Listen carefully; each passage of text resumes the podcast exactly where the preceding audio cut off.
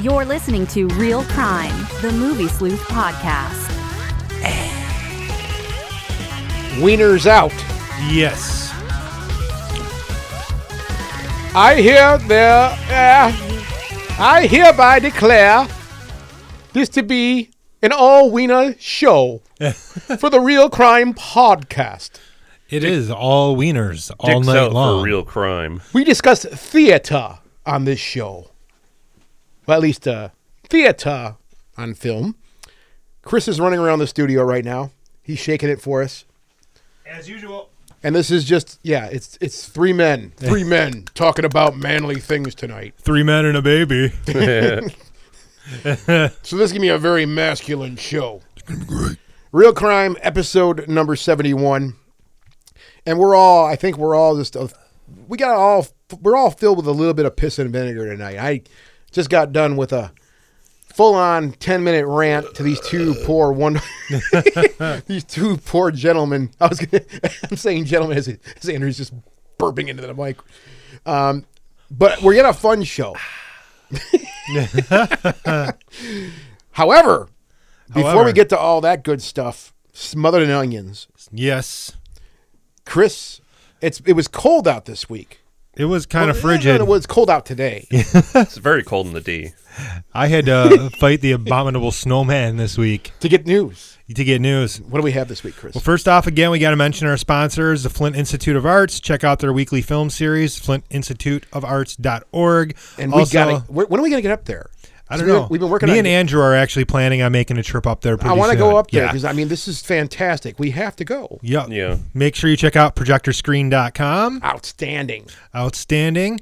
And also check out our contest on themoviesleuth.com. We're giving away five horror movies from Wild Eye Releasing. Oh my God! and it you're, out. you're nuts. You're Yeah. nuts if you don't take part in this. Why not take free shit when you It's can get free, free, shit? It's free shit. Yes, Everybody sir. get involved. Beggars can't be choosers. Everybody. You all need to get involved here. everybody. The news. The news. Uh, in this week in news, uh, Snowpiercer was being adapted to TV by TNT, and it's officially lost its showrunner. They had a pilot in production already, so we're not sure what's going to happen with the show now. Yeah, I don't really know how you're going to turn Snowpiercer into a series because you know everything they really had to tell fit They into told. a It's- two-hour movie movie. itself is kind of overblown, though. It seemed like they were really cramming as much as they could into that movie. The TV series maybe leave more breathing room. Maybe, Maybe they should have started with that. Yeah. Star Wars The Last Jedi just crossed $600 million domestically. It actually slipped to number eight at the domestic box office this weekend. So they're actually estimating now that it's not going to make $1.6 billion, that it'll be closer to 1.3 or 1.4, Where's the fucking roof on this thing? which will still make it the fifth or sixth highest grossing movie of all time. Total flop. With adjusted inflation, yeah. I don't know, compared to some of the ones that came before. But that's open to debate. We- No need to open that can of worms right Yeah. the Anne Hathaway Barbie movie has been moved to 2020. I shed many tears over There's that. an today. Anne Hathaway Barbie movie.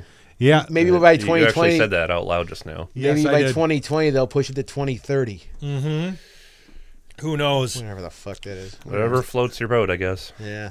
The Maze Runner, the Death Cure movie that's opening Hmm. this weekend, they're estimating it will have a $20 million opening, which I guess is quite a bit more than the other ones. So I actually saw this last week. It's really good, actually. A little predictable, of course, because it's teenage dystopian bullshit. Young adult. They're still yeah. doing those. There's still interest in those movies. Just this one, for some reason, people are interested in this. because So- the Divergent series really took a nosedive with audiences, didn't it? Yeah, yeah. Well, they just stopped making them. Yeah. They just stopped making them. So, last but not least, MGM is working on a new RoboCop movie that is going it's like to totally be disconnected. That, no. This is going to be totally connected. What did they I have- read? They have hired on a writer from the original RoboCop movies, and he is writing a film that is going to be set in the universe from the original movies that will be a direct sequel to the original RoboCop. Maybe gonna- I go ahead, Andrew. Oh, it's going to ignore two and three, right? I think it's just going to ignore anything after two. Hmm. Maybe I got dyslexic. I, I must have read the same article, but I went dyslexic. I, I thought it was something totally disconnected from No, the no, original universe. no. Holy They're- crap. Yeah, they want it to be connected to the original RoboCop. I don't know how to feel about this. I'm lukewarm to the idea just because Paul Verhoeven's personality was such a big factor in Yeah. the original film being what it was. Yeah. I mean, the whole Ed 209 introduction, the way it derails the movie, you think it's going to be just a straight thriller, and then it very briefly turns into a farce before going back to being a science fiction film again. Mm. It's That's pure Paul Verhoeven, the scene where Ed 209 comes in and just Oh, shoots the guy dead. It's awesome. I actually watched the movie again last night, Mm-hmm. and it's really good. It's really good for the time when it came out, Yeah. Oh, it's freaking great. and it's brutal. The action is great. The story is good, but the funny thing is, I'm watching RoboCop last night based on this news that we reported, and I'm watching this movie. I'm like, God damn, this movie seems really, really familiar. And I'm like, what is this plot the exact same as? And I thought of it The Crow. RoboCop and The Crow are literally the exact same movie. Man dies, killed by this vicious gang, killed mm-hmm. Mm-hmm. brutally, somehow is brought back to life, mm-hmm. and then he goes around systematically killing each of those gang members that killed him. And of course, somebody in each movie says almost the exact same line. I killed you. You're dead. You mm-hmm. know, blah. It's like I was like, holy shit, these are the exact same Wow. movie. And then he has to go to you know an abandoned warehouse or you know, like the church in the Crow mm-hmm. to kill off whatever is left of the rest of the bad guys. Mm-hmm. Well, Paul Verhoeven even said that it was meant to be a Christ allegory. The idea he's you know murdered and then he's resurrected, but there's all these other subtle images that are scattered throughout, like all the children coming up to touch him when he says "stay out of trouble," when all the cops are shooting at him and he's he's lurched over in this position where he's standing, he's kneeling on one leg and he's got his arm in the air. It's like he's carrying a cross. And then even later, when uh, Clarence Boddicker has his showdown with him, he's literally walking on water in the last sequence. So Still, one of the most disturbing scenes I've ever seen in a film is the whole toxic waste thing. With the, when the guy comes out of the toxic waste, you know what I'm talking about. Yeah, That is probably one of the most disturbing things I've ever seen, honestly, in film. I mean, it was just, it's a small cut, just one of those little things you see. And that's one of those things we've talked about that in the past here on the show. Some of those little impressions you get that are permanently burned into your brain. That's one of them from Robocop. It's just the, the whole toxic waste thing. Well, what's funny is there's there's three really brutal scenes in that movie that if you tried to make that now, there's a very good chance they wouldn't make it to the theatrical cut. well, the it- killing of Murphy in the beginning, I mean, when they shoot his hand off, it's hyper realistic the way that looks. Yeah, yeah. And his entire death scene is just completely brutal. The toxic waste scene, Mm-hmm. You know, and his friend, his like good friend, is like, "Get away from me!" Like, well, that whole um, Get, yeah, get away from me. the Yeah. whole Ed 209 shootout sequence That and. Murphy's death, those were originally trimmed to avoid an X rating, but now the only way you can get it on Blu-ray is the X-rated cut. Like the shot where you see his arm flying off of his Yeah. socket, that's in the X-rated cut. The R-rated cut, they do a close-up of him screaming, and then they do a, a wide cut, a wide-angle shot, and you see his arm's already gone. yeah, Yeah. it's a good movie, and RoboCop movie. Two is actually really good too. From the director of Empire Strikes Back. Yeah. And RoboCop 3 though, that's when it starts to cuz that was the one that Peter Weller did not come back for. And They had the different guy play him Yeah. and then RoboCop could fly. Like shit just started to get stupid. Mm-hmm. so, in new releases this week, The Death Cure as we've already mentioned. Hostiles finally comes out, gets uh, expanded release, which that is a great movie that I would suggest any fan of westerns see that movie. I'm in. And then uh, Kickboxer Retaliation comes out. Ooh. I'm sure we'll be reviewing that and they will be all over it. Is that going to theaters or straight to video? I think it's a limited release and straight to video. Because it seems like it's straight to video fodder. Yeah, for sure. The last one was too. But man, that PR company, when we posted our review, they were all over it. It was really? crazy. Yes. Um okay. So suggested viewings for this week. What do you got, Chris? Well, I watched this uh, little movie that I reviewed over the weekend. It's called Adrenochrome, Okay. and basically it's it's almost like a Troma movie. It's directed by this guy Trevor Sims, who also acts in the movie. Mm-hmm. The acting is pretty bad throughout the entire thing, but it's basically about Venice Beach. There is a cult living there, kind of like a Charles Manson type cult, but it's modern day, and they are murdering people to steal their adrenal gland and use it to get high. the movie is really dumb, but it's filmed really cool. It's done on a very minuscule budget. Mm-hmm. The visual effects are great in this movie, though. And this is a cult This is a, yeah, it's about a cult. because that's a, that's a that's a to go fly into the weeds briefly. There's an actual theory I've heard on some of the what they say alien visitation that we supposedly have on this planet. That that's one of the things. There's one race of aliens that literally abduct people. When we hear about alien abduction, they they abduct us to, for our adrenal glands because it's like cocaine to them. They get high as hell off of it, dude. Sounds like Just a- good to me. Yeah, yeah. it's just just figure to throw that horse shit in into this fucking mix. But There's a lot of interesting nudity in this movie too. Oh, I'm sold. No so complaints. what's that? No complaints. no complaints. that. Lots of boobies. Lots Lots, of of lots of naked boobies. Boobies. So it's just a fun movie. If Yeah. you're into like Troma type cult stuff, this is a movie to check out. Total B movie. It's on Amazon streaming. I tried watching it on Vimeo.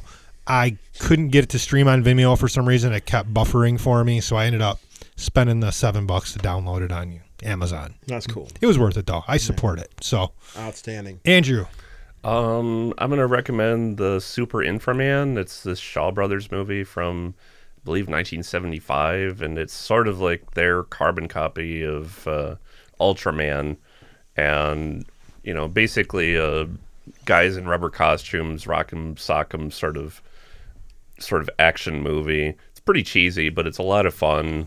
Uh, very tongue in cheek. Uh, it's on Amazon Prime in HD. They use the same HD master that was put on the Blu-ray, and it's one of the funniest movies I've seen in quite some time. Definitely Cool. recommend that. Cool. I um I know this is a little bit dated now, um, but I finally went out and saw me and the better half went out and saw The Shape of Water last night. I don't, we, we didn't really give that movie a lot of time here. Have we talked about that movie? Very, I don't think we did. we've, we haven't dedicated it's- much time to it at And all. which we and we're not going to do it now. Uh, but we went and It's up saw for that. Best Picture. Yeah, we went and saw that last night on Guil- Guillermo del Toro delivers again. The guy just never misses. The guy's incredible. I, I love his films. And this movie, I know you haven't seen it yet, Andrew, so I'm not going to delve into it. But this movie, I left the theater. This is just my thing.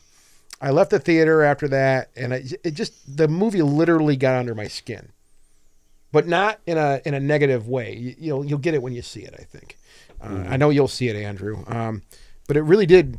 There's impressions from that, like we just mentioned a minute ago, where I'm, I can't get them out of my head. You know what I mean? They're just kind of sticking with me right now. Um, but fantastic movie. I'm glad we. Fi- I've been trying to get to the theater and see it, and we finally got some time here um, to sit down and see this. See it. Some of the ideas behind it are a little bit disturbing, though. Oh, I can't really. I don't want to because a lot of people haven't seen it hence yet. under the skin. Yeah. Yes. Yes. Yep. So, and that's uh, let's just leave it at that. Uh, Andrew, check it out. We'll and we'll we'll talk shop on that later. on. Definitely. Anybody else here seen uh, Paul Thomas Anderson's new movie yet? Phantom Thread. I have not. That is next on my list to, to put time into. It's up there. It's um, I gotta see pretty close to perfect. PTA and Daniel Day Lewis again. I mean, you. No, I, you can't lose. I should have been there. The, I should have been there opening night, but you know, just- Yeah, Daniel Day Lewis is fantastic in it. Paul Thomas Anderson shot the movie himself too. This is his first movie where he didn't work with a cinematographer. He like did every single technical Yeah. aspect of the making of this film, and uh, for a first-time cinematographer, he uh, he does some pretty exciting visual work in this film, and uh, the production design, the music, just everything about it. It's it's kind of a miraculous movie. I can see that though. I mean, the man he's directed so many fabulous movies. You got to imagine that he would have the eye for cinematography too. I trust him. Yeah. I totally trust him. Just a side note, we talked about this last week off the air, and I and I immediately came home and ordered it, and I did get my vinyl copy finally of the Interstellar soundtrack. I've been, I've been meaning to get that, and I I'm such an idiot. I should have brought it with me this week to show it to you guys. Yeah. Um, but I have that, and I, it's just another one of those things. A matter of getting some time to sit down and die. I've already heard it, obviously, but just really sit down in my listening room and listen to the vinyl copy of this. And on top of that, to add insult to injury, my better half, she's a classically trained pianist, and guess what she's learning how to play right now? Which I heard a part of it tonight. I'm sitting there at the kitchen table, and she's on the piano, and she starts playing one of the you know one of the movements of that. And I mean, that soundtrack still to me, it's just Oh, so yeah. goddamn gripping. No, co- what is it called? Uh, no time for caution. That's my favorite track on the Oh, my God. the docking scene. Yeah. Oh, yeah. That's so intense. Yeah. Uh, but you know that whole like you know that I, I got I got to look at the titles again. But you know dun dun dun dun dun, dun, dun that whole that whole move, and that's Do what not Amber was. try to dock. I repeat, Yeah. do not dock. But yeah, but Amber started playing that, and I just felt it again. I just when I heard that, I was like, my God, that's so fucking good. You know, It's my favorite Hans Zimmer score. it's it, by far. I mean, I'll be honest with you. I watched Interstellar on Saturday night again. I oh, haven't seen. I haven't watched it in like two years. Call me next time you do it. I'll be here. on my system. I mean, literally, I had to keep turning the volume down because there is so much low end in that soundtrack. Yeah. But I will argue to this very day, I think that's probably Christopher Nolan's best movie. It is I It's- agree. by by far. I It agree. is a great, great film. everything everything everything about it is there i just you know we've riffed on this for so many times and i'm sorry listening audience it's just it's such an important All movie to two me. of you. yeah it's such I- a it's such an important movie for me and, and the soundtrack is just as important I managed to see it, I think, five times at the Henry Ford, and I only saw it at the Henry Ford in 70 millimeter. I couldn't imagine seeing it any other way. It's just such a yeah overwhelming sensory experience, Yeah. especially from a visual standpoint and from a sonic standpoint. I mean, it's one of the loudest movies yeah you can Oh. listen to. It's insane. yeah it's it's truly and it's truly one of those films again where you watch it and every damn time it's it just blows my mind every time i watch it i do i always see something new i'm like holy crap i didn't see that last time I love how much of it's done practically too. Like Yeah, the whole Tesseract sequence mm-hmm. was done with rear projections. Like they they created CGI effects and rear projected them onto these wall ribbons, and it it it's just extraordinary. Yeah. Well, I think pretty soon we need to do a Nolan episode. So we really do let's not kill it. Yeah, let's not do that. But I got I got to sit down and listen to that soundtrack. I'm really excited for that. Maybe one night I'll bring that over. Let you guys check it out too. I should have brought. I thought about it today when you when you started showing me your wares, Andrew. I'm like, why didn't I grab that on the way out to show you guys? So sorry about that. But all right, we got a very important show. why are we doing this? It's just, you know what? I was not I was not 100 percent into this idea. I won't lie, but I'm here. I'm Well, not being negative. But, I you think know. it, you know, it's good to change it up. No, you're right. And you know, we've done a lot of directors. We haven't really done a deep dive into any real actors yet why do we start with this one then? because it's topical. He's got a new movie out this week, and I think his career is very kind of interesting actually to go from like you know these like pop culture phenomenon movies like Fast Times at Ridgemont High Yeah. to this week's release of Mom and Dad. Mm-hmm. I mean, it's kind. This guy has run the gamut of like being a support player Mm-hmm. to being a major, major contender in Hollywood Mm-hmm. to being won an Academy Award. he's he's got an Academy Award, Mm-hmm. and then everything went Disney for a little bit, and then the tax problem started. Yeah. and his career basically slid off the rails, and then he got into a little bit of supporting roles again. Yeah. and now it seems like he's trying in making a little headway towards becoming a um not really like a B player, but more like he's taking these lead roles on again that are a little more cult cinema. Is Yeah. that what Um, we call them? a little more B movie oriented, but in, with a with an edge that's interesting. He's Guess definitely- who we're talking about? Go, go ahead, Bet, you, bet you'll never guess. Yeah, we're talking about Nicolas Cage, which obviously you'll see the banner and shit on the podcast. So Yeah, so this that, isn't but- going to be any surprise. Yeah, Damn, so this damn. won't be any surprise to you. Now, but- go ahead, Chris. I think it, it is a very interesting thing that's happened with this guy Yeah. because he did kind of hit the height of Hollywood stardom. And I mean, he was loaded at one point, mm-hmm. and now he isn't anymore. He's not. I mean, I'm sure he's got some money, but you know, in like 2007, 2009, he hit a roadblock where he owed like millions and millions of dollars in taxes and found out that the person that was working for him was not setting aside the money to pay for stuff. Yeah. And he ended up Nicolas Cage lost everything. Like he had a Wow. mansion he had a mansion in Vegas that was estimated about 10 million dollars Yeah. and he was he sold it.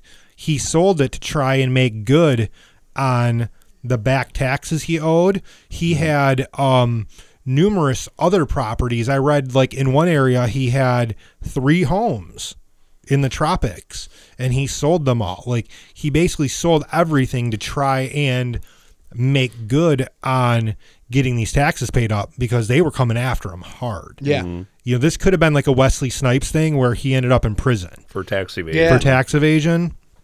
Now, I don't really know if the whole thing was his fault or not, or if it was this person that worked for him that just was not paying everything and was possibly embezzling money. Um, but I just thought it was kind of interesting because mom and dad came out, and there's a lot of hype around this movie.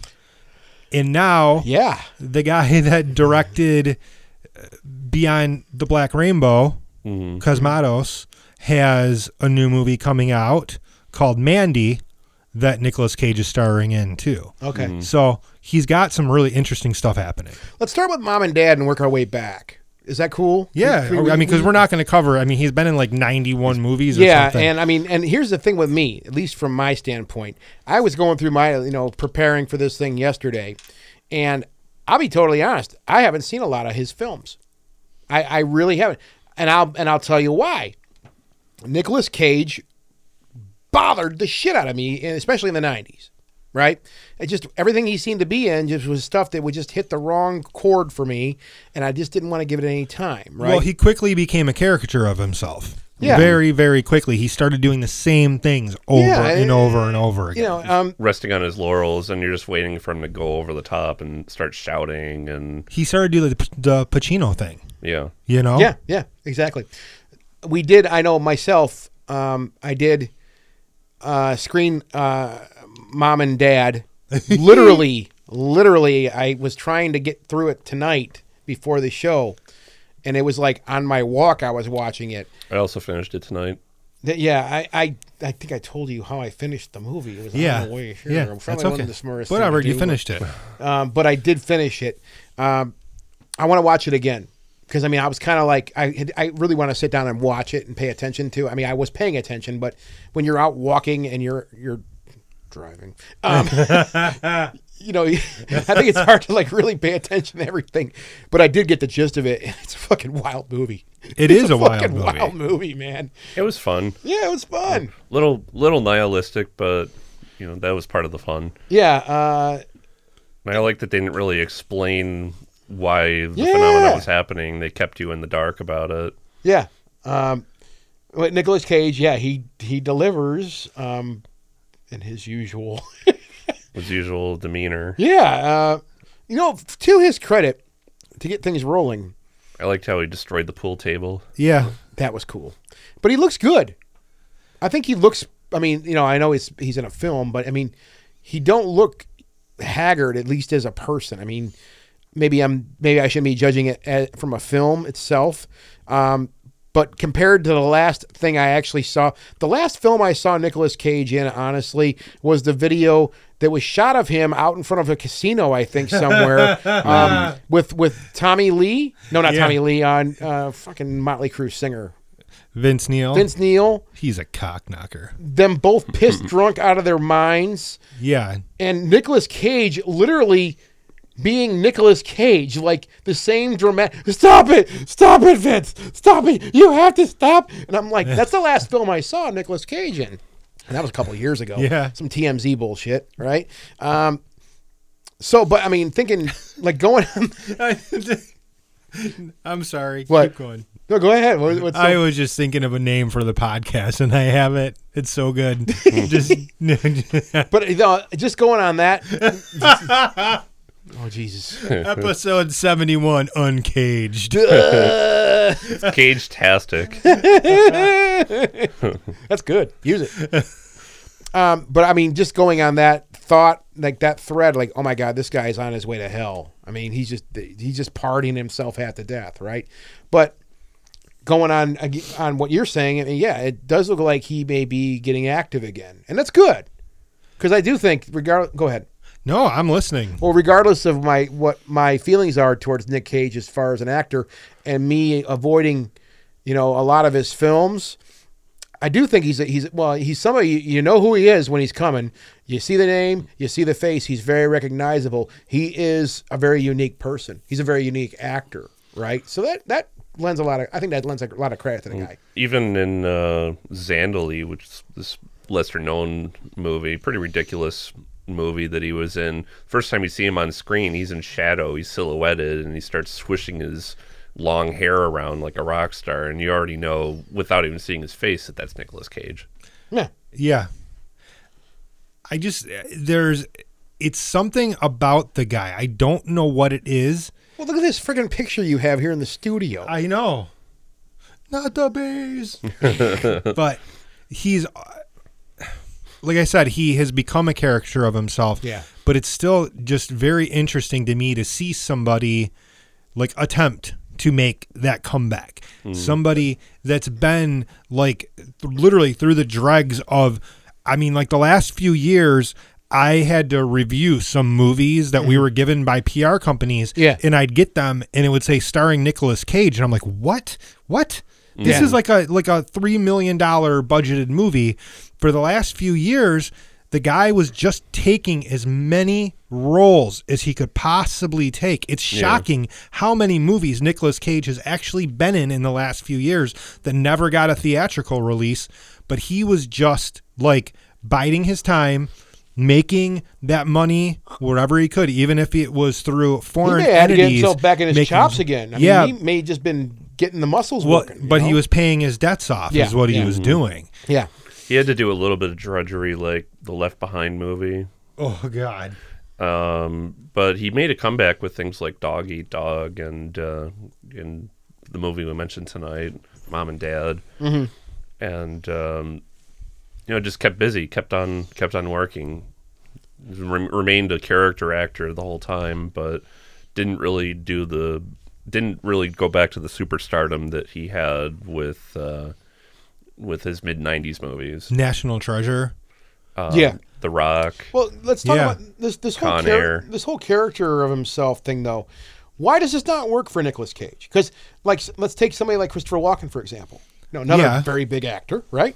Um, I think it's pretty obvious that he's kind of become a over the last, especially the last ten years. Well, let's say the last fifteen. Self parody. Yeah, he's been a he's he's it's the same idea. Yeah. But for Christopher Walken, we all love him. Yeah. I'd love it. I can watch him do anything. And I'm like, I love Christopher Walken. That and he he really is the same type of thing, that same character of himself. I think the difference is, and I could be totally wrong. Tell me if I'm wrong. But Christopher Walken has never been. He's never had the star power that Nicolas Cage had, like in the late 90s, early 2000s. Christopher Walken has always been more of that bit player. He's never been Quirky. You know, other than like King of New York and stuff like that. Mm-hmm. Christopher Walken has Deer always Hunter. Come on, the Deer Hunter. well, yeah, but he's always been kind of like a side character. And he's Yeah. never made as many movies as Nicolas Cage. There was a time there when Nicolas Cage was starring in Everything. everything. So I think it's a matter of with Nicolas Cage, we just got so much of it, and with Christopher Walken, it's more of like it's sparse. It's broken up. You get Christopher Walken playing that same character repeatedly, but it's not ten times a year. Okay. Does that make sense? Yeah. He does a lot of uh, low budget movies and some straight to video movies too. He's basically doing everything now.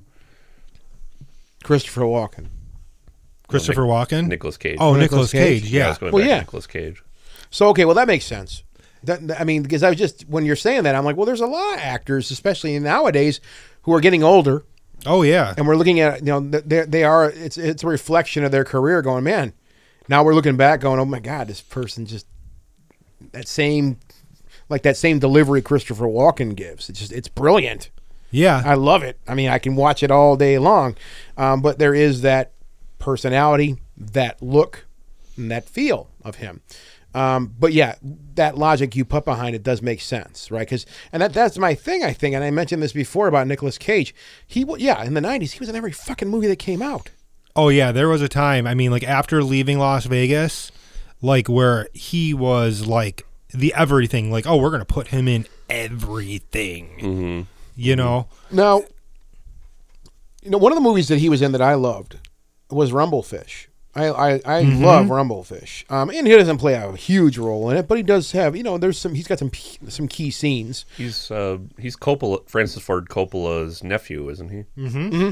Yeah. And that's a Coppola directed film. Yeah. Same with uh, Peggy Sue Got Married, but not continue, Scott. No, no, it's fine. I mean, I that, I'm just throwing these out there, and that was the, the next one on my list that I, you know, that um, of movies that I've sat down and watched and really, you know, gave time to. I love Rumblefish, and you know, Peggy Sue got married. Um, as a whole, that film is very interesting because you know, it's a weird premise. It's a weird idea of how this the movie plays out, and how it ends. Always kind of just.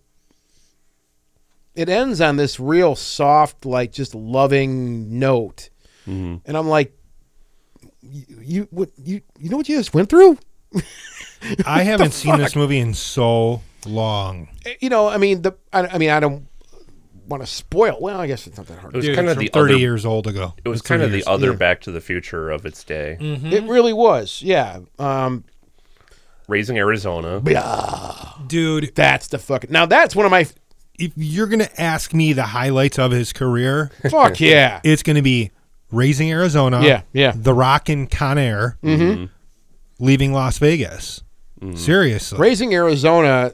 That character. Now that's spe- character actor. Um, Let's not forget David Lynch's Wild at Heart, Oh yeah. Sailor and Lula. Oh, get God. I mean, see, there are there's so much good shit in his career. Yeah. Raising Moonstruck what? Moonstruck. with Yeah, Cher. I never Remember saw one? that. Oh, you know, I think I may have saw that, but it just was one of those ones that never really stuck with me. Chrissy, bring me the big knife. I'm gonna cut my throat. Raising Arizona's got so many friggin' wild scenes. There's just so much. I'm gonna get little Nathan Jr. some huggies. I mean, that shit's that's you fucking can't touch that. That shit's awesome, man. You know, Raising Arizona, I think this was the first Coen Brothers movie, right? Yeah, The first it was. big release for them. It was their first big release. Their first movie technically was Blood Simple, but their, Right. their first big release, yeah, was Raising Arizona. Raising Arizona, like I saw this at the theater with my mom when I was a kid, and this became for us. It was a weird movie. It was like It's- that weird. Cool it's a movie, weird man. movie. Yeah. But me and my mom used to watch this movie like all the time. Every couple months. My parents love it, too. It was my like, let's love it. watch Raising Arizona. This is a fabulous movie. Fantastic movie. It's a fantastic movie. And this is one of those movies that you could watch today and it holds up Mm-hmm. Up just as well as when it came out originally. Yeah. But yeah, this Some is bitch. John Goodman's in it. there are John so Goodman. many people in this movie. Some bitch. I mean, that movie is, I, and and the thing about it, I mean, I understand the story. I you know it's, but there are these elements like the, is it the devil? I don't know. Is it the the, the motorcycle guy? Oh, Tex Cobb? yeah. I don't know if he's the devil or not. I mean, he's evil incarnate for Yeah, sure. yeah, yeah. But dude, those scenes when he's on the motorcycle, it's- Heavy. Yeah, yeah. I mean, and there's all this beautiful poetry. Like, you know, it's such a poetic film in so many ways. You know, when he's riding in, you're just hearing all these lines being said, you know, uh, and it's like, it, it, I don't know. It's just such a really cool. It's hard to put your finger on what makes that movie so. At least for me, what makes Raising Arizona such a cool movie. But Nicolas Cage, as far as his performance in that movie, some of the shit he does, he just, he just squirrely little criminal, little little dirtbag, little scumbag. You know, And I think what's interesting about it is that he sells it. He sells Yeah, he it. sold it. dude. he is a total just whack job Yeah. southern crook Yeah. and he sells it he mm-hmm. sells being the weasel and you actually sympathize with this guy yeah, yeah, mm-hmm. you're like yeah he's actually pretty fucking cool yeah.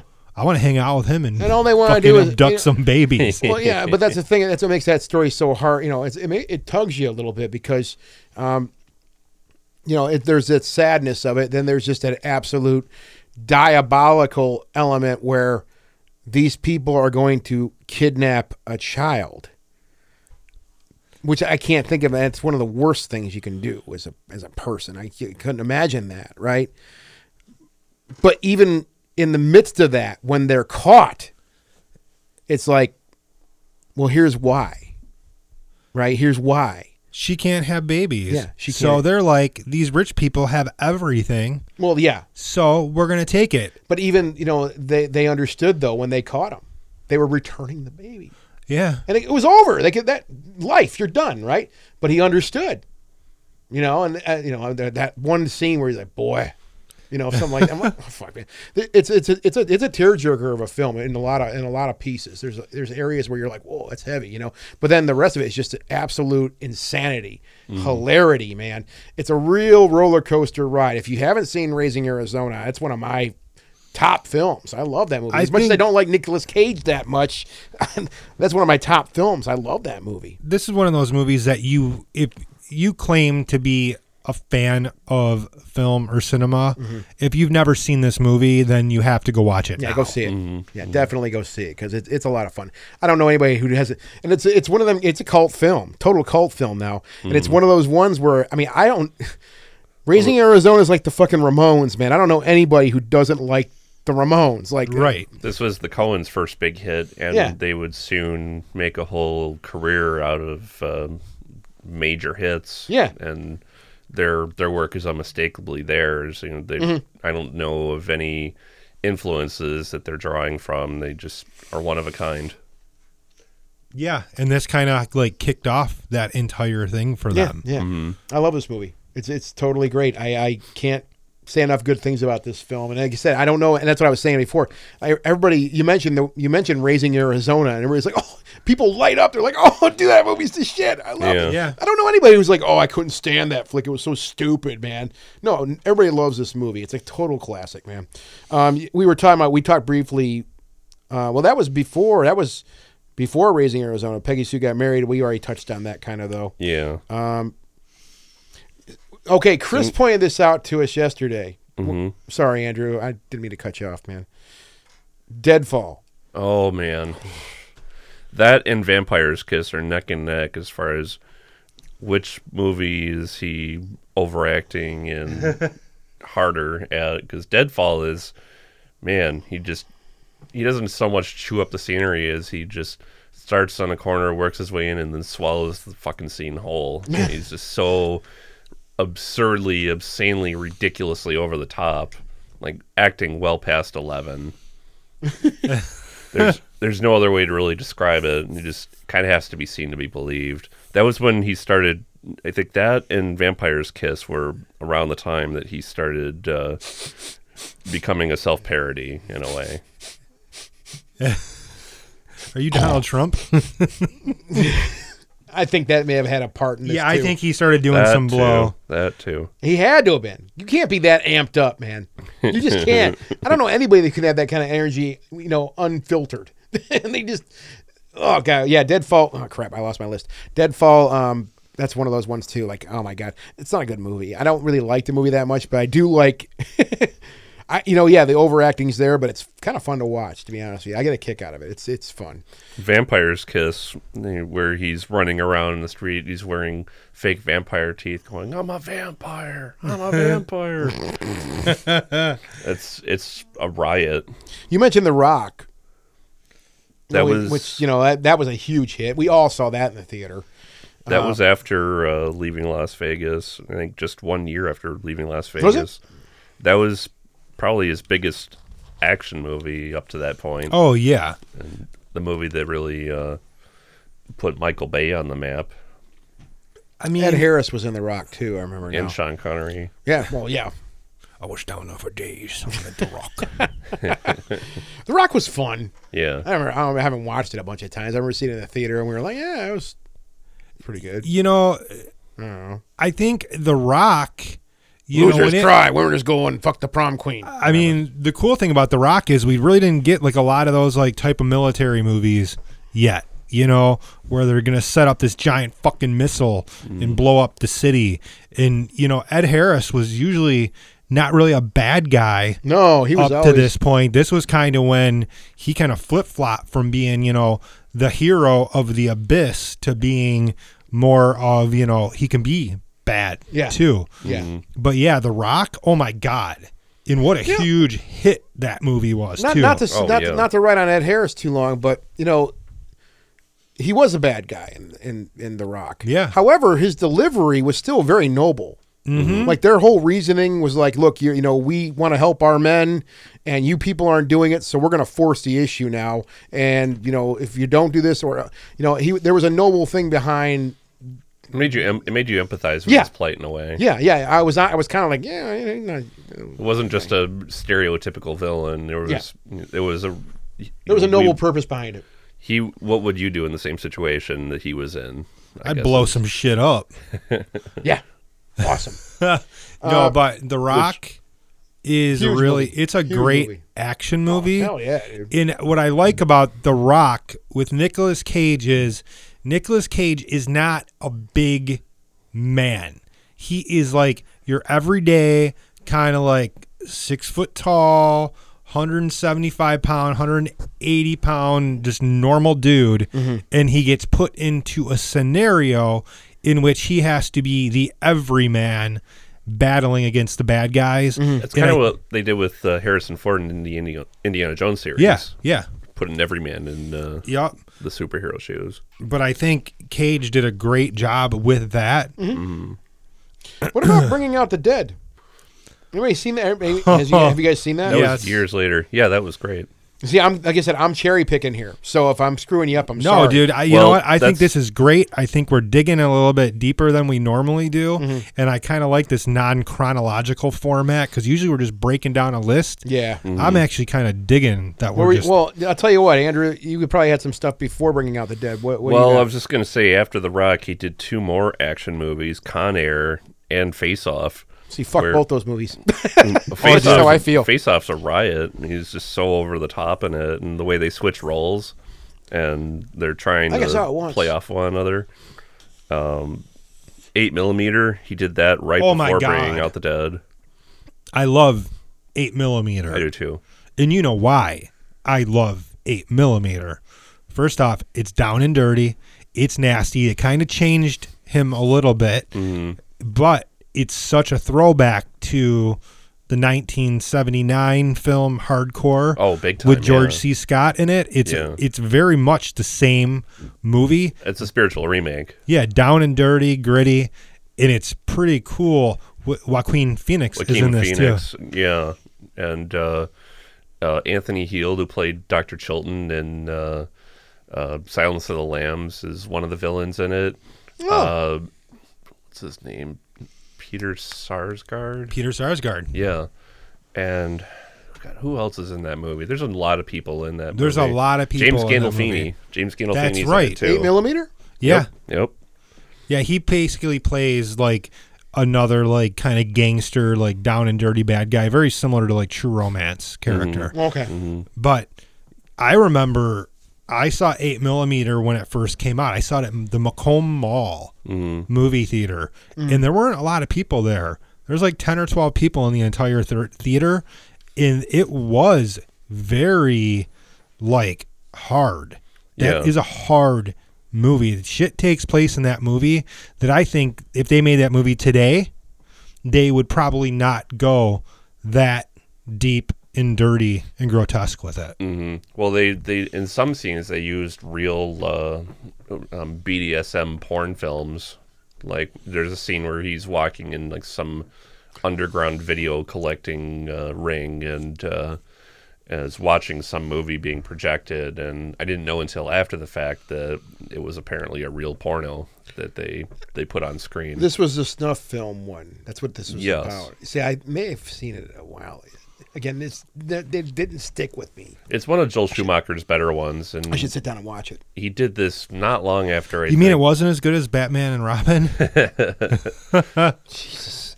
It was better than uh, The Lost Boys, which is arguably one of Schumacher's best. oh, dude, I love that movie. Uh, so, Bringing Out the Dead, his first movie with Martin Scorsese. That's a that's a weird ass movie too. Am I fired yet? No. go ahead. Go to work. I just. It kind of has this uh, sleepy vibe to it. Like you're not sure how much of it is real, how much of it is being hallucinated because Yeah. of his his mental state and the way it's presented visually. Um, great soundtrack and uh, a really daring uh, performance by him. I don't think it's one of Scorsese's best films, though. And compared to how many he's done, I mean, Yeah. I don't know what I'd call a bad Scorsese movie. I don't know of any. Bringing Out the Dead. really? No. Well, if I have to compare this to The Aviator, Goodfellas, Well, of y- course. you know, The Departed, those like I think you're talking about films that got they're those are all epic films, man. Marty can't make a bad movie, but this one does not live up to the rest. Mhm. I agree. Because can I, remember agree with watching this, going like, "Fucking Goodfellas, what the fuck happened, dude? You, Yeah. you suck now." Uh, Gone in 60 Seconds. Yeah. oh Mem- Jesus! Memphis Raines. with uh, Angelina Jolie. Uh, Tone, what's his name? movie. Uh, Vinnie Jones is in this movie too. A guy played. Uh, who played- Yeah. he plays uh, Sphinx. I like I like Vinnie Jones. He wa- you know he he was really picking up after Snatch. I think he was he was you know Watch did- your language, Mister. he he did Snatch, and I think you know he was starting to get some roles, but I really haven't heard much from Vinnie Jones. He played uh the friggin' in Snatch. He was the Yeah, hard guy. Yeah. I don't know what you call him. Bonjour. I Yes. love that shit. But I mean, yeah, I like Vinnie. He but he has no lines, and they call him Sphinx for a reason. He doesn't say anything, so. There wasn't much of a stretch for him, but Nicolas Cage, I mean, he jammed this. This movie, I mean, I, th- this is an example of, of a f- film with Nicolas Cage. As soon as I saw the preview for it, I'm like, oh god, oh god, It's no. Nicolas It just Cage. isn't my no. It just the film itself just isn't my thing, man. I, I just the whole testosterone fuel Yeah. car chase shit.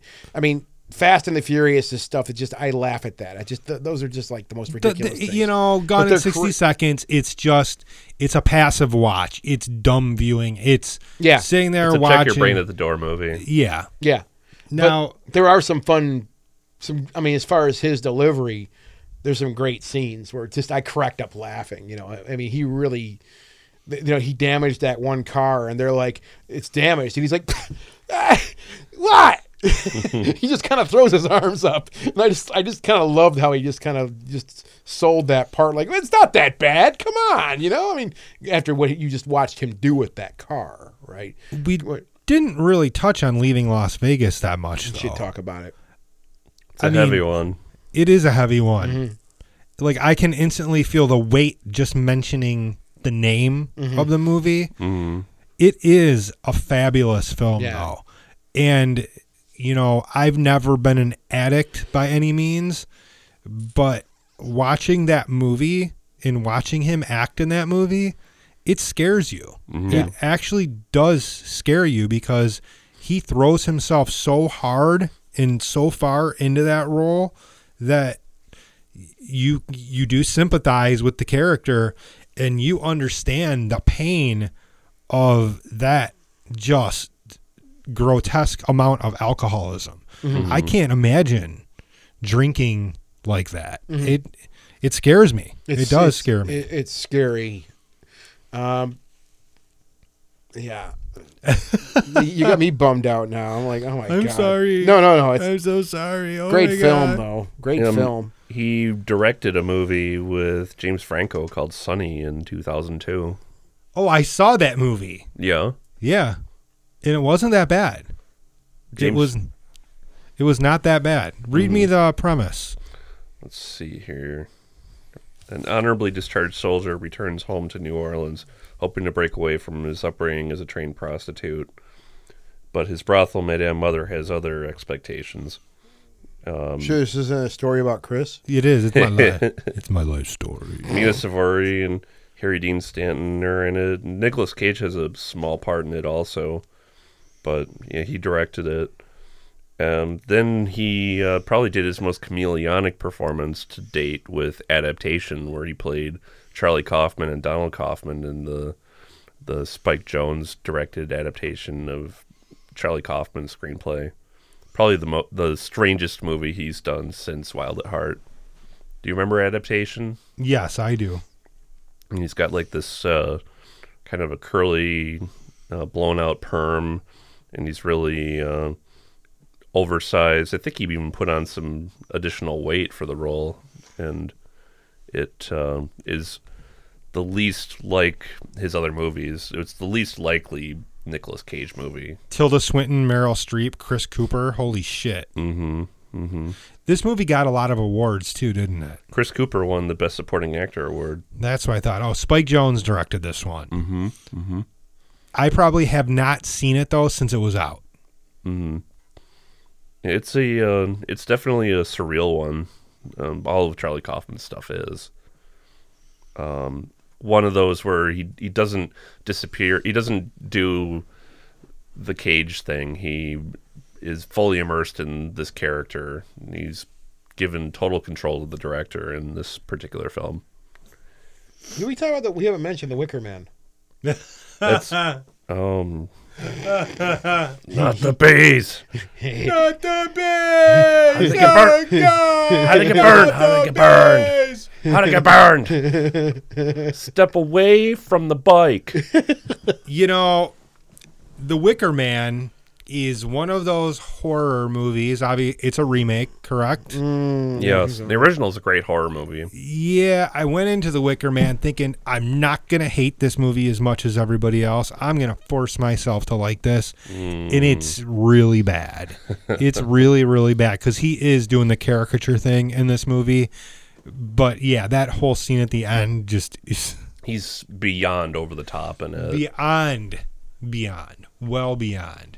But The last thing I saw Nic- Nicolas Cage do, and I, it was only, and the only reason I watched it was because of an ex girlfriend, uh, was National Treasure, Mhm. um, which at the time it was topical for me because I was really into a lot of conspiracy theories and stuff like that at that point in my life.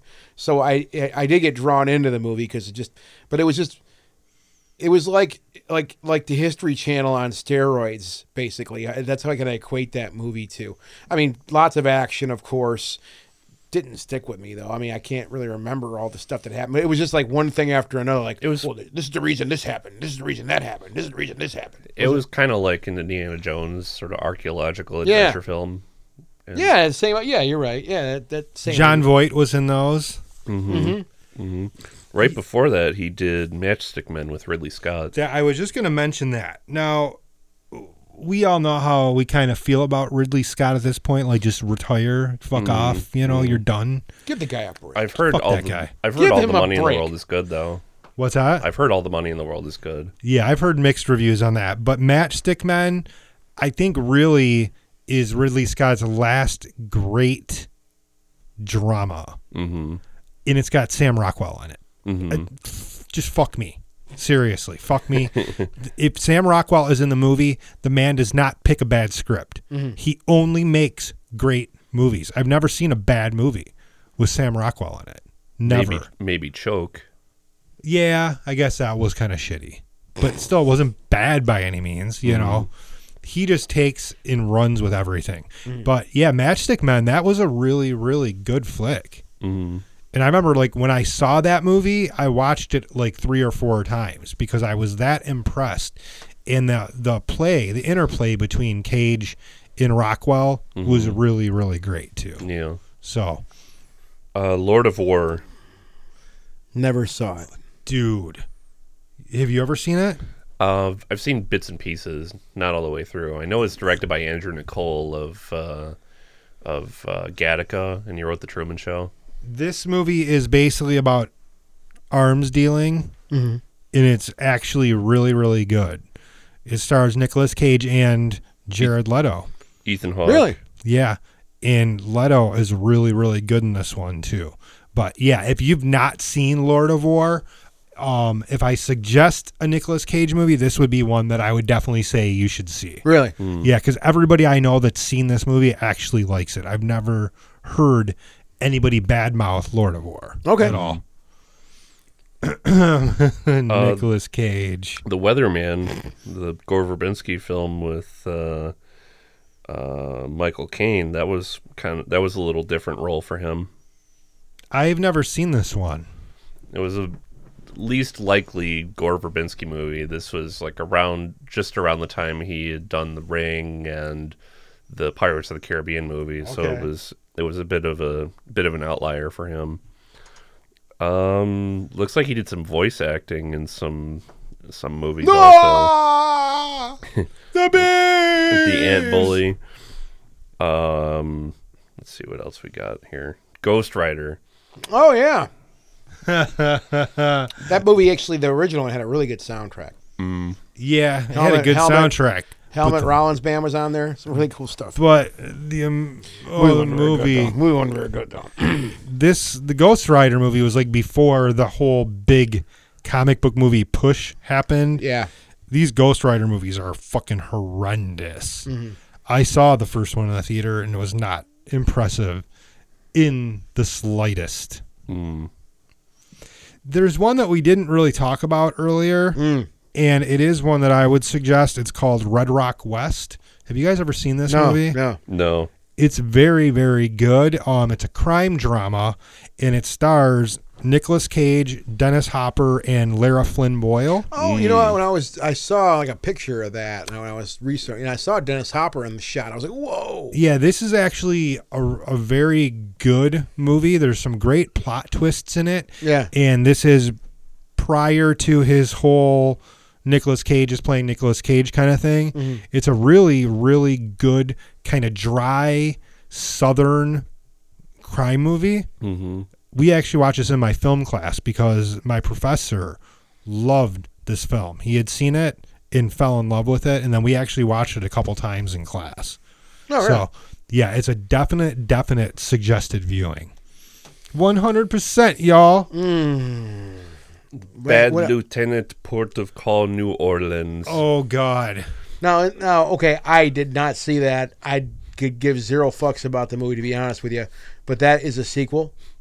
It's a remake of Bad Lieutenant, uh, the Abel Ferrara film, and it's like a snarky comedy. Werner Herzog directed. Wait, so they it's a remake of the original one, Mhm. but with a different story. It's similar, but he's not. It's the aims of the movies are different. The uh, the Herzog remake is more of a snarky comedy. The original with Harvey Keitel, he's a really Well, it's it's dark as bad. hell. It's dark as hell. He's a bad fucking lieutenant Yeah. and deals with uh, sin and redemption. There's a lot of religious overtones in it, and that's in most of Abel Ferrara's work. But in this film, it's more sort of Herzogian quirkiness. Like there's a point in it where he even references one of his own movies, Stroszek, where uh, Nicolas Cage says his soul's still dancing, and they play the same music that ends Stroszek with these. Oh, really? With these guys doing breakdancing, and a lot of iguanas, a lot of lizards. Um, it's a, it's a strange one, but it's uh, that was one where a lot of people were comparing the casting of Nicolas Cage in the movie to how Herzog kept casting Klaus Kinski in his movies. Like it wasn't it wasn't so much about the guy's subtlety and nuance. It was about how over the top is this guy going to go, Yeah. and how far is he going to take the scene chew- chewing? Is it going to achieve a level of transcendence?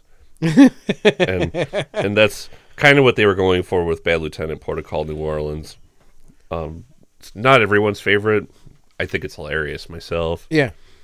Um, I just remember in that movie there was some really weird shit with a lizard. that's what he we're was- Say- he talking was saying- about. Yeah, when he was tripping balls. Okay, sorry, I had to get up and urinate and get a beer. So How many beers have you had? You drunk six tonight? in the last half hour. Oh wow, No, no, this doing better num- than I would be. no, this is number three. We had the one Um, episode where I was drinking on there, and I was a total bumbling, stumbling, nervous mess the whole way through. It was great. It's my birthday. My birthday sucked my butthole. Yeah, I was. So- I, I meant. I meant to. Sorry, Andrew. I'm going to cut you off, but I meant to mention that it is Christopher's birthday today. Fuck Happy my birthday. birthday, Mr. President. Nobody sent me hookers. I'm Happy birthday to you. I'm hard. Shut up. Let's talk about We made- knowing. we made Chris hard. Knowing. oh man, I, I know I've seen this. Alex Proyas movie before he made Gods of Egypt. Yeah. Yeah, uh, Alex Proyas' last. Uh, well, some people aren't fans of it, but others think it's his last great movie. But Knowing. Take it away, Chris. Knowing. Knowing was just this weird movie about this dude that like could see the future, right? And catastrophes and shit. Mm-hmm. And it's pretty fucking terrible. Really? I I did not enjoy this movie at all. Hmm. 'cause Blake loves it. Really? Yeah. Well, then We've he d- doesn't know what a good movie is. Yeah. that movie has come up on this show before. I think. That's- I was. I'm think, I. I don't think I've honestly seen it, but I think we. I think. I think it's been brought up here before. yeah, I, it's not that bad. It just kind of it fell into that like Who knows? it fell into that like you know mid 2000 like 2000 to 2010 kind of like the bad like sci-fi they were just trying to push out there Yeah. you know about the end of the world and bad things happening it kind of just it sucked up too many of the tropes into one movie Okay. and it just kind of fell apart for me so All right. He was in uh, Kick Ass, which you have a poster of in the theater. Yeah, I is- saw that. I saw that he was in. I, went, I, I saw Kick Ass now, and then I, again another one of those ones that didn't stick with me. What the hell did he do in that movie? he played big daddy big fuck was that? daddy he was um hit girl's dad big daddy Oh, okay, now I remember. and he kind of looks like Batman, and Yeah. he was supposed to be the original real life superhero. All right. The first one to take up the mantle of he was going to go in public and kill the fuck out of the bad guys. All right. Yeah, but he was highly trained and he had lots of kick ass weapons. And actually, Nicolas Cage was pretty effing good Mm-hmm. in this role. I thought there was a pretty good interplay between him and Chloe Grace Moretz. Mm-hmm. I actually watched Kick Ass 2 again the other night. Um, and he gets brought up quite a bit in that movie. Yeah. But Cage was not bad in that role, but I think there's a reason for that. He's very limited in that movie. He's not in it for very long, so they kind of just didn't give him too much room to do Yeah. the caricature thing. Yeah. So All right. Then he was he started doing a lot of dumping ground movies like Bangkok Dangerous. I don't think that did well. uh, Season of the Witch, not to be confused with the really really bad George A. Romero movie, and Drive Angry, which I never saw. I never saw that. Wait. No, I never saw Drive Angry. Drive Angry has him and Amber Heard in it. It's a fun movie, but it's not good by any means.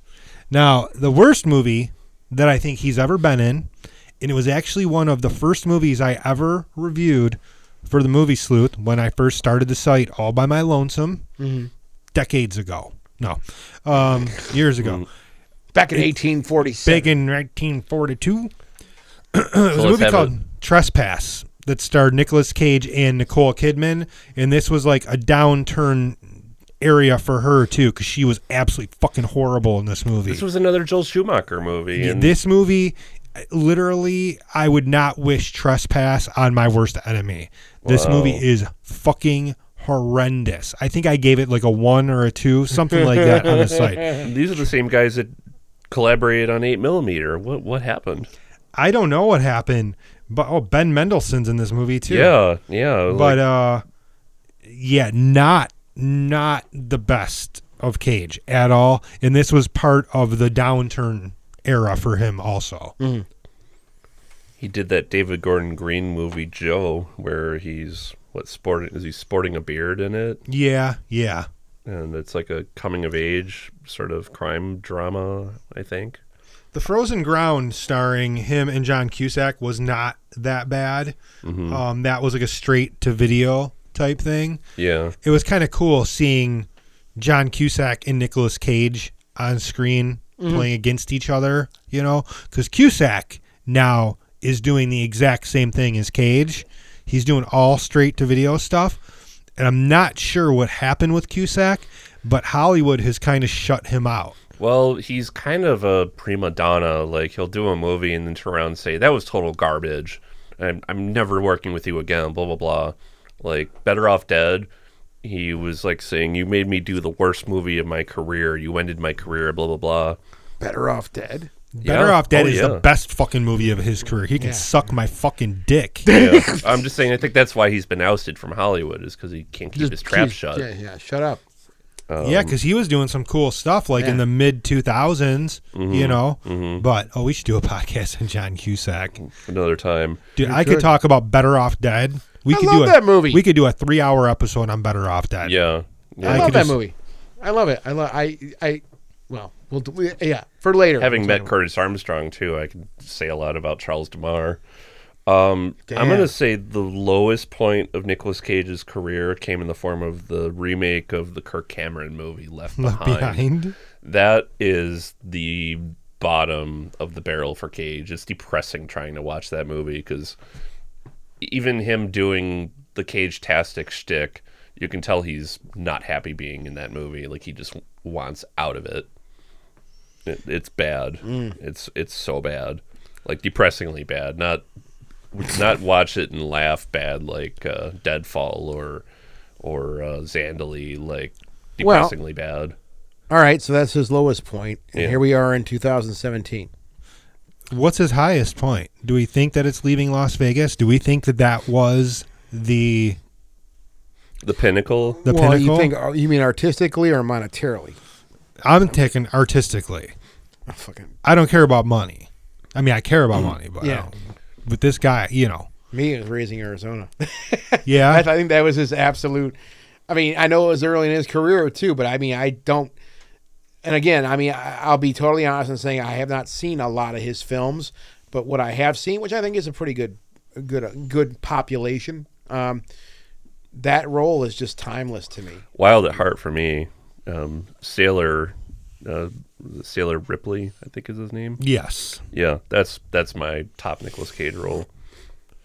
He also, oh, one thing we didn't talk about with Nicolas Cage is he actually produced a lot of movies too, and like not so much directing, but he produced that uh, Shadow of the Vampire film with Willem Dafoe and John Malkovich. that was a phenomenal movie. I remember Yeah. that. Yeah, Yeah, you yeah, produced that? he did with his company Saturn Films. How far out? What an original name he came up with. Unfortunately, that same co- production company also produced The Wicker Man. So whatever credibility his company, whatever credibility his company had, he just flushed it down the toilet with one movie. But anyway, But mom and dad, and I mean, going. That's that's you know where he's at now, looking forward. I don't want to end this thing on a.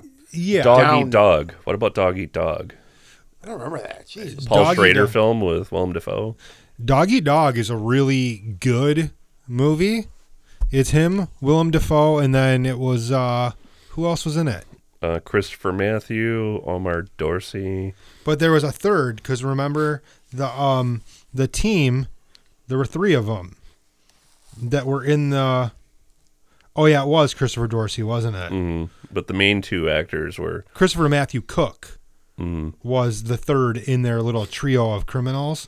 hmm It's it's a heist movie, Okay. but it's down and dirty, and it it it feels like a Paul Schrader movie. hmm Well, they did that one. They disowned that "Dying in the Light" movie. It was basically taken away from them, and I think they wanted to work together again to try and Schrader and Cage. I think wanted to work together again to make a movie that they both approved of because they disowned "Dying in the Light." In fact, I think Paul Schrader recut it into a new film called Dark which Yeah. is available at a university. It's not commercially available. You can only watch it in a library archive. It's the only way you can see it. That's dumb. Yeah, no. It's a rights issues thing. They they don't own the rights to the footage. So, uh, Well- he he was in Snowden, his second Oliver Oh, Stone yeah. movie. Yeah, he played like a side role in Snowden. Mm-hmm. Which I remember when we saw that at the theater, we were kind of like shocked, like, "Oh, Nicolas Cage is in this." Oh, and he's not like in a starring role. Mm-hmm. Mm-hmm. I remember he was like talking to Snowden like on the side, like he was a very very limited character, but he was good in that movie. Yeah. Mm-hmm. he was good in that movie. So I don't know. Do we think this guy's actually going to see a comeback, or do we think it's just going to be more of what he's doing right now? I think more of what he's doing right now, and and that's okay. That's perfectly fine. I mean, he he's doing what he wants. He's keeping busy. He's not embroiled in any of these stupid Hollywood scandals. yeah, that's surprising. He um, That's surprising. he um, I just say keep on trucking, Nick. Keep doing what you do. Yeah, I mean, despite my feelings uh, of the guy, I do think he's a great actor. Yeah, there he's had his his times where yeah he was a little over the top. I think. Is there any other over the top actor quite like him? No, I can't think of any. no. No, I think he's got a lockdown on doing what he does. Well, him and Pacino. Yeah. But I, I think, uh, you know, as I said in the beginning of this, this segment, uh, there's no one like Nicolas Cage. There really isn't. He's such a unique person um, on the stage, and I imagine he's a very unique person off the stage, too. Uh, no one looks like him, no one sounds like him, and no one definitely acts like him. No. well, I know at one point Francis Ford Coppola basically disowned him and said, "I don't want anything to do with this guy anymore." but who wants anything to do with Francis Ford Coppola him. anymore For that either? matter. Yeah. Yeah. Fuck him. Yeah. Well, Jack. Yeah. Oh God. Career in shambles. Yeah. yeah. All right. Let's call it a night. I think we are going to call it a night. We've talked enough about Nicolas Cage. yeah, we uh, pounded him in the butt real good. Yeah, he liked it though. Yeah, he How'd loved I get burned? He How'd I get burned? How'd I get burned? How'd I get burned? Not the anal, no. Not the anal. All right, we're out. Bye. Visit us at www.themoviesleuth.com and find The Movie Sleuth on Facebook, YouTube, Twitter, and iTunes.